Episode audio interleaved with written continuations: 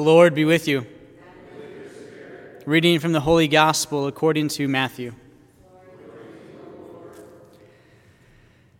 Jacob was the father of Joseph, the husband of Mary. Of her was born Jesus, who is called the Christ. Now, this is how the birth of Jesus Christ came about. When his mother, Mary, was betrothed to Joseph, but before they lived together, she was found with child through the Holy Spirit. Joseph, her husband, since he was a righteous man, yet unwilling to expose her to shame, decided to divorce her quietly. Such was his intention when, behold, the angel of the Lord appeared to him in a dream and said, Joseph, son of David, do not be afraid to take Mary, your wife, into your home. For it is through the Holy Spirit that this child has been conceived in her. She will bear a son, and you are to name him Jesus, because he will save his people from their sins. When Joseph awoke, he did as the angel of the Lord had commanded him and took his wife into his home. The Gospel of the Lord. St. Joseph and St. Patrick sure have it rough. And what I mean by that is they have these amazing celebrations right in the smack dab middle of Lent. And so year by year, the questions will come up oh, do we get to like, like come back from our Lenten responsibilities? Can we go and celebrate and have this solemnity? You know, St. Patrick's was on a Friday, and so Bishop Rhoades gave this dispensation to the diocese, saying if you if you want to have meat, you can, but you have to do these other things.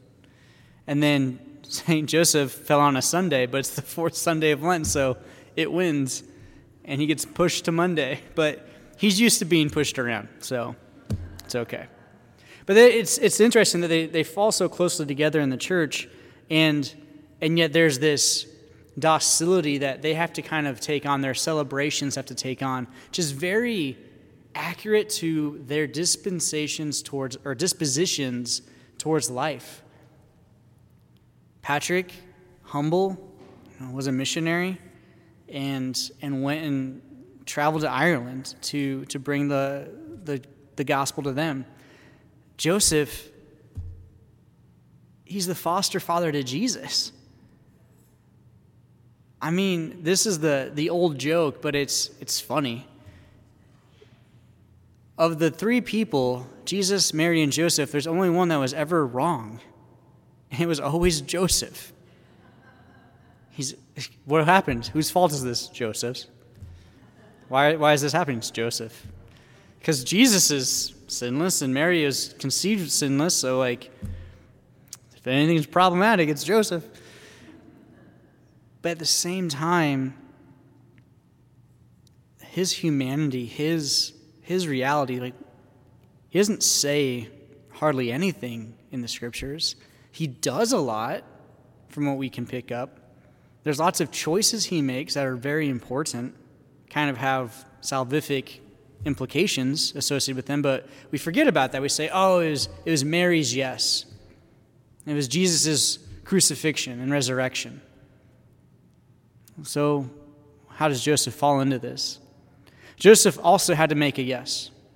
Joseph also had to be crucified in a certain way.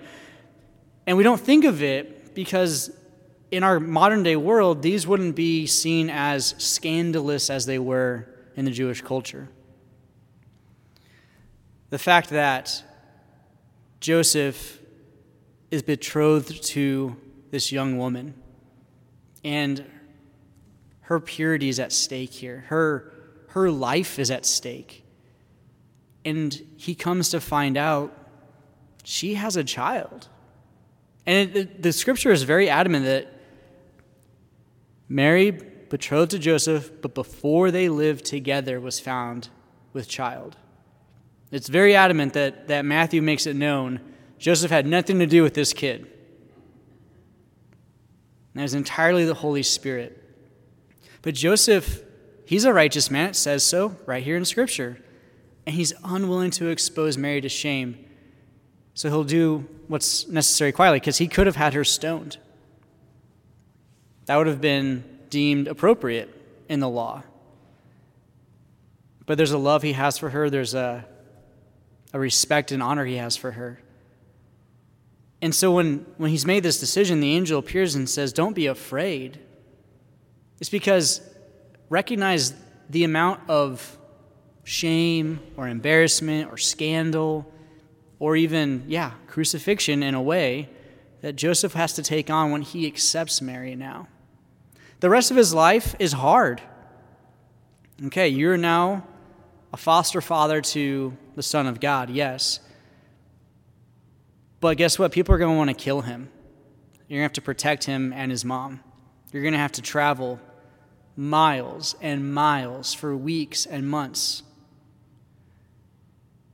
And at the same time, you're going to teach him.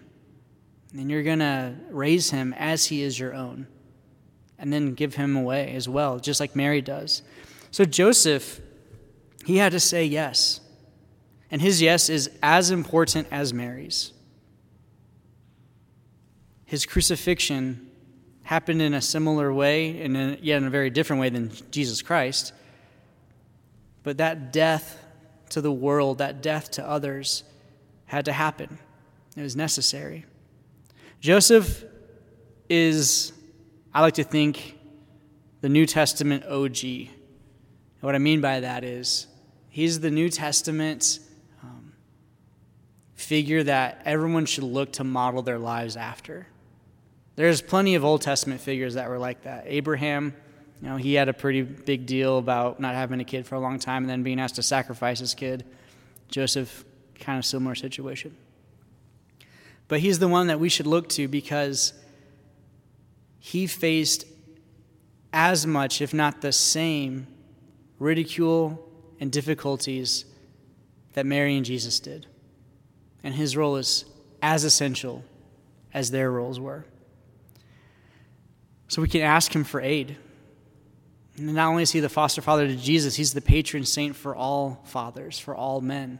He's the patron of the, the, the Holy Family. He actually shows us that a family is to be led by one who's not perfect. That's very relieving. But at the end of it, he follows the will of God because he loves the Lord. So for us, in our love for the Lord, we have to make a similar yes. We have to experience similar crucifixions. And yet, Joseph does it without ever having to have a word spoken. It's all through his actions. May we, through the intercession of St. Joseph, allow our actions to speak louder than our words ever could, so that we can make the the difficult and important yeses in our lives and, in, and receive the difficult and important crucifixions so that others may come to know. Because Joseph allowed us to come to know Jesus. And we are called to allow others to come and know Jesus.